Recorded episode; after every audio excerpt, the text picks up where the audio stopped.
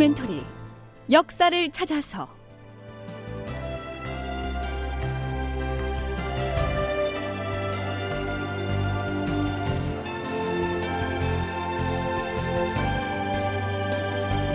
제 880편 새로운 의병장 김덕령이 나섰다.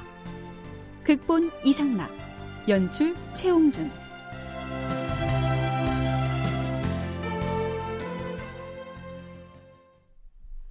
여러분 안녕하십니까? 역사를 찾아서의 김석환입니다.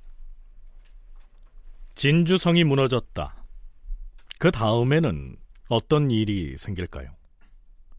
일본군의 입장에서 그들이 왜 길을 쓰고 진주를 점령하려고 했는지를 생각해 볼 필요가 있습니다. 두말할 필요도 없이 곡창지대인 전라도 지역으로 진격하기 위해서였죠. 아닌 게 아니라 일본군은 진주성을 무너뜨리자마자 전라도 방면으로의 진출을 꾀합니다. 주상 전하, 남녘에서 유대기가 급보를 알려왔사옵니다. 어, 유대기라면 외적의 동향을 파악하러 진주의 선전관으로 내려보냈던 그 유대기 말인가? 그렇사옵니다, 전하. 그래, 진주성이 무너지고 난 뒤에 그 외적의 무리는 어찌 움직이고 있다 하는가? 설마 전라도 점령을 꾀하고 있다 하였는가? 여기 유대기가 올린 계문이 있사옵니다. 주상 전하, 진주성을 함락한 뒤에 외적의 한 무리는 단성 쪽으로 진격하였사옵니다.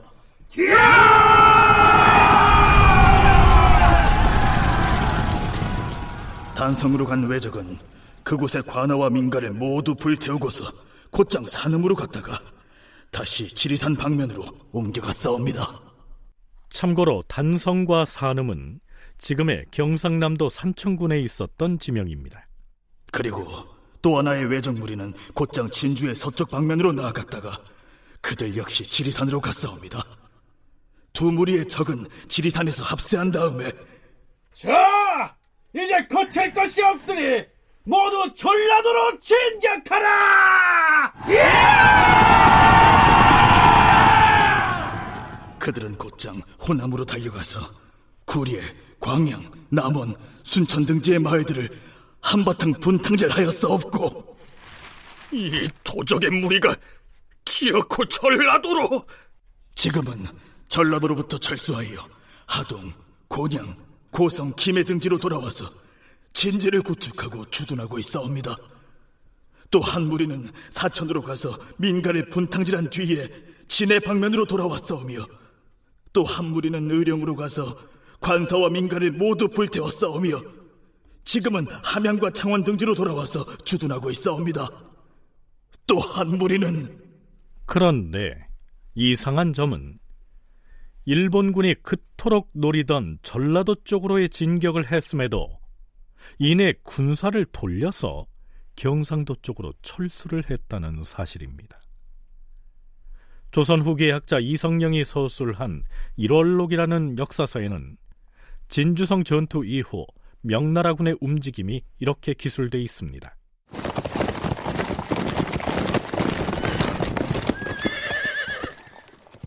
명나라의 총병 사대수는 군사를 거느리고 서울에서 남원으로 내려갔다.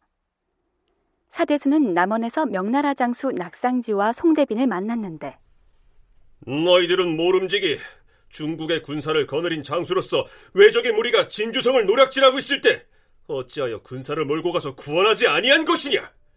그 책임을 물을 터이니 저 두 사람을 포박하라! 총병 사대수는 낙상지와 송대빈을 엄하게 국문한 다음에 이렇게 명하였다. 지금 진주성을 무너뜨린 왜군의 일부가 구례를 거쳐 남원으로 진격해 올 것이다. 너희 두 사람은 군사를 거느리고 가서 적군을 물리치라.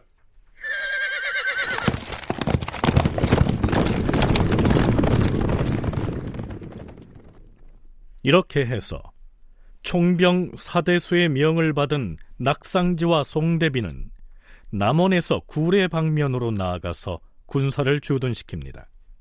지리산 쪽에서 진격해오는 일본군을 방어하러 나간 것이죠. 그런데요, 전라도의 관리들과 백성들은 그동안 한 번도 침략을 받아보지 않았기 때문에 몰려오는 일본군에게 대적할 엄두를 내지 못하고 지레 도망치기에 바쁩니다.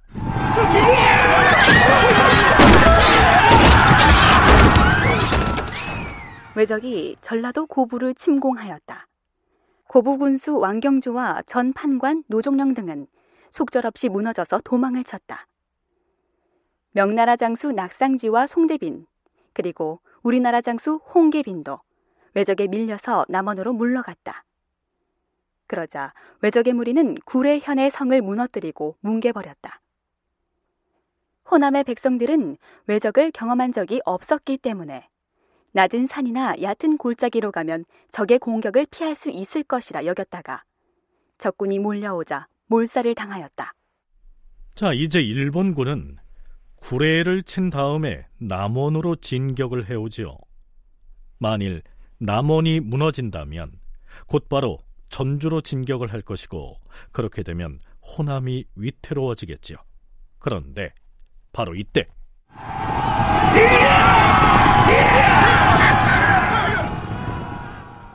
명나라 총병 유정이 남원을 구원하기 위해서 급히 군사를 파견합니다. 유정이 보낸 구원병은 명나라 장수 낙상지와 송대빈 그리고 조선의 장수 이빈 등과 함께 남원성으로 들어가서 방어 태세를 갖추죠. 그러자 일본군은 이 남원성의 공략이 어렵다고 판단하고 마침내 군사를 철수해서 진주로 되돌아갑니다. 한국학중앙연구원 정혜은 선임연구원은 이때 일본군의 침략으로부터 남원을 지켜낼 수 있었던 것은 수많은 의병과 관군이 진주성에서 목숨을 바쳐 싸웠기 때문이라고 평가합니다. 일본군은 사실 그 진주성에서 공략을 한 뒤에 거기서 승리를 해서 바로 이제 전라도로 들어가려고 합니다. 하지만 일본군은 승리는 했지만 승리가 아닙니다. 본인들도 막대한 병력을 손실을 당했고요. 그리고 전력상 차질을 빚게 돼서 결국은 진주성을 공략은 했지만 전라도로 못 들어갑니다. 그래서 사실 제2차 진주성 전투는 어떤 의미에서는 임진왜란의 끝입니다. 마지막 전투가 바로 진주성 전투입니다. 결국 일본은 정유재란 때에 비로소 전라도를 집중적으로 공략을 하게 되죠. 그래서 이 진주성 전투는 사실 많은 분들이 정신적인 승리였다. 저는 그렇게 생각하지 않습니다. 정신적인 승리가 아니고요. 패전 맞습니다. 하지만 바로 패전을 하지 않고 조선군은 제2차 진주성 전투에서 참패를 당한 것은 맞지만 10분의 1밖에 안 되는 군사로서 끈질기게 저항을 함으로써 일본군의 전라도 진격을 막아내는데 크게 영향을 미쳤다. 이러한 분석입니다.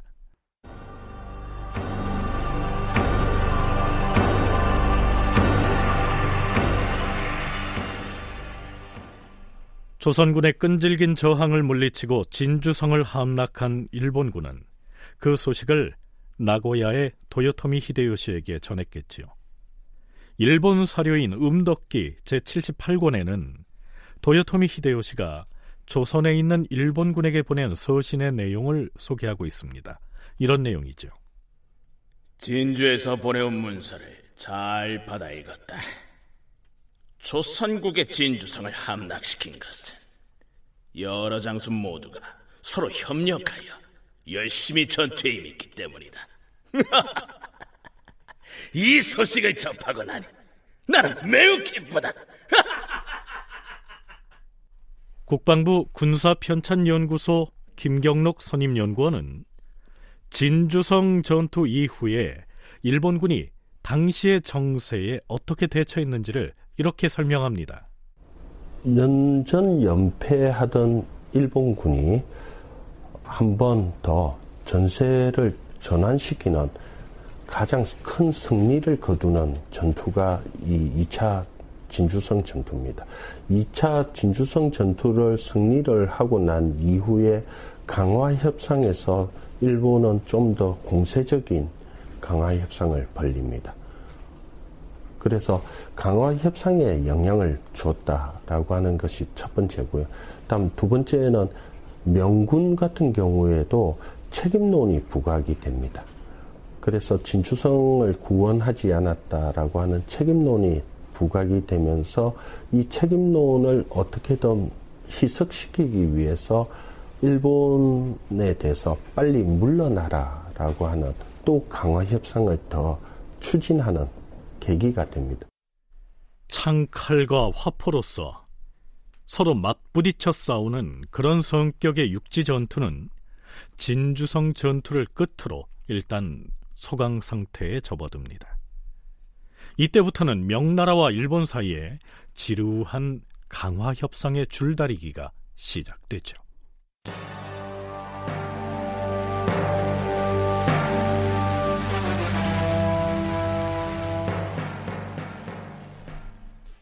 제2차 진주성 전투는 조선의 군사 체제에도 큰 변화를 가져옵니다. 진주성 함락 직후인 선조 26년 7월 26일자 실록의 기사를 보면 임금인 선조가 비변사에 이러한 교지를 내린 것으로 기술되어 있습니다. 이번에 명나라 원해랑 유황상이 우리 조정에 왜 군사를 모집하지 않느냐고 채근을 해오고 있다. 조선 팔도의 각처에 어찌 용맹한 군사가 없겠는가? 허나 지금 남부 지방의 병력이 매우 미약한 실정이다. 그러니 지성을 갖춘 사람을 사방으로 나눠 보내어서 마음을 다하여 의병 등을 불러 모으는 것이 어떠하겠는지 의논하여 아뢰도록 하라. 무릇 의병이란 국가가 외침으로 인해서 위태로움에 처했을 때 정부의 명령이나 징발을 기다리지 않고 자발적으로 일어나서 싸웠던 민병을 의미합니다. 그런데요, 임금이 지금 조정 대신들에게 의병을 모집하라 이렇게 명하고 있는 겁니다. 얼마 뒤인 9월 14일에도 선조는 대소신료들에게 내려보내는 명령서, 즉 비만기를 통해서 다시 이렇게 명합니다. 군사력을 갖추는 방법에는 적격을 갖춘 장수를 구하는 것과 군량을 비축하는 이 두 가지가 있다. 군량에 대해서는 이미 교지를 내렸으니 해당 관리들은 마음을 다하여 식량을 확보하도록 하라. 문제는 군사를 지휘하는 장수를 구하는 일이다. 옛말에 백번 싸운 뒤에는 반드시 훌륭한 장수가 나타나게 마련이라 하였다. 그런데 전쟁을 겪은 지 2년이 되었는데도 아직 장수다운 제목이 있다는 말을 듣지 못하였다. 걸출한 장수가 있는데도 내가 아직 듣지 못한 것인가? 중국의 경우는 전투에서 적의 수급을 많이 벤 자를 승진시켜서 장수로 삼기도 하였는데 우리나라는 그러한 규정도 없다. 전국 각지의 관병과 의병 중에 장수 제목이 있으면 평소의 규정에 구애받지 말고 그 이름을 문서에 적어서 발탁하고 기용하게 하라. 전국 각지에서 의병을 모집하라는 어명에 덧붙여서 이제는 묵과 급제 여부와는 상관없이 의병 중에서도 통솔력이 있는 사람이 있으면 장수로 임명을 하겠다. 이렇게 명하고 있는 것이죠. 이 시기 선조는 왜 이런 방침을 정했을까요? 국방부 군사편찬연구소 김경록 선임연구원의 얘기 들어보시죠. 특히 경상우도의 각종 의병들이 그리고 전라도의 의병들이 다 집결해가지고 모여서 전투를 했는데 여기서 주요 의병장들이 다 전사를 하게 됩니다. 그리고 의병 손실도 원체 큽니다. 그래서 2차 진주성 전투 이후에 각지에서 이제 일어날 의병이 없는 겁니다. 그래서 긴급하게 선조가 각지에서 의병 중에서 일으킬 만한 사람이 있느냐라고 추천을 하라라고 했을 때 이때 등장하는 인물이 누구냐면 약관 20대의 김덕령이라고 하는 인물입니다. 그래서 선조는 이 김덕령에게 처음부터 아예 별도의 어, 명칭을 줍니다. 충용장이라고 하는 별도의 명칭을 부여를 하고 너는 의병을 일으켜라. 제2차 진주성 전투 때 경상도와 전라도의 의병들이 수비군을 형성하고 수성에 나섰다가 모두가 전사를 하고 말지요. 자, 이렇게 되니까 그나마 각 지역에 일부 남아있던 의병들마저 의기소침해져서 의병으로서의 존재감을 상실하게 됩니다. 선조가 전국에서 의병을 모집하라 명하고 쓸만한 인재를 천거하면 장수로 삼겠다고 공언하고 나선 데에는 이러한 배경이 있었던 것이죠.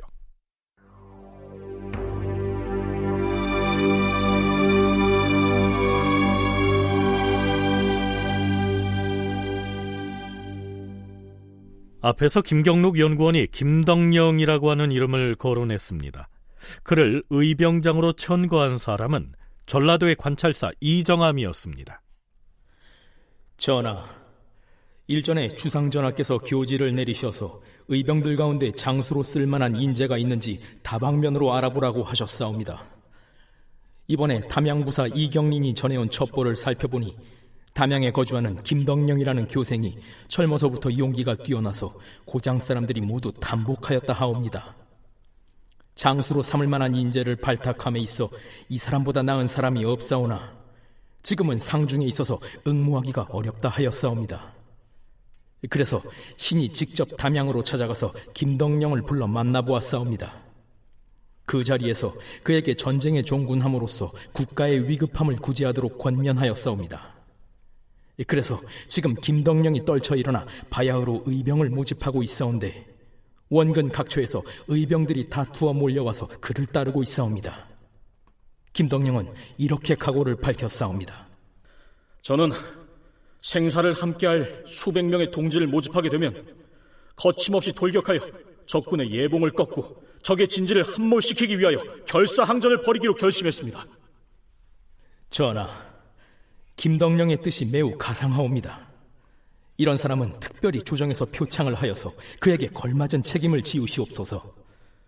그리고 각 고을에서 비축하고 있는 군량과 병기 등의 물품도 김덕령에게 지급하게 하시옵소서. 자, 이때 김덕령의 나이가 갓 24살이었습니다.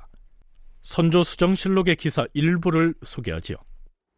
김덕령은 친구인 장사 최담령 등 수십 명과 함께 의병을 일으켰다.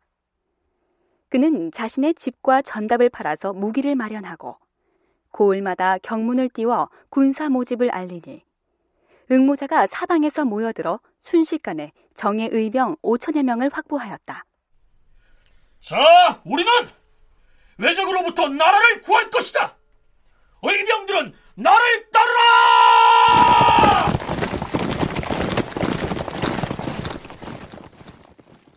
김덕령이 손수 의병을 지휘하며 가르치니 군사들이 모두 규율에 맞게 움직였다.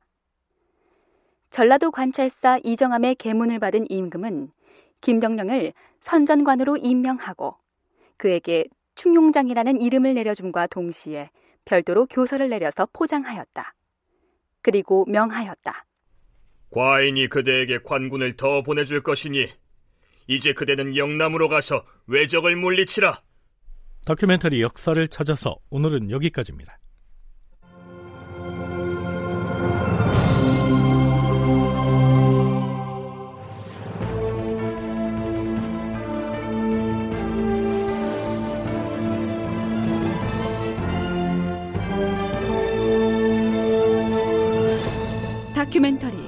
역사를 찾아서 제 880편 새로운 의병장 김덕령이 나섰다. 이상락극본 최용준 연출로 보내드렸습니다.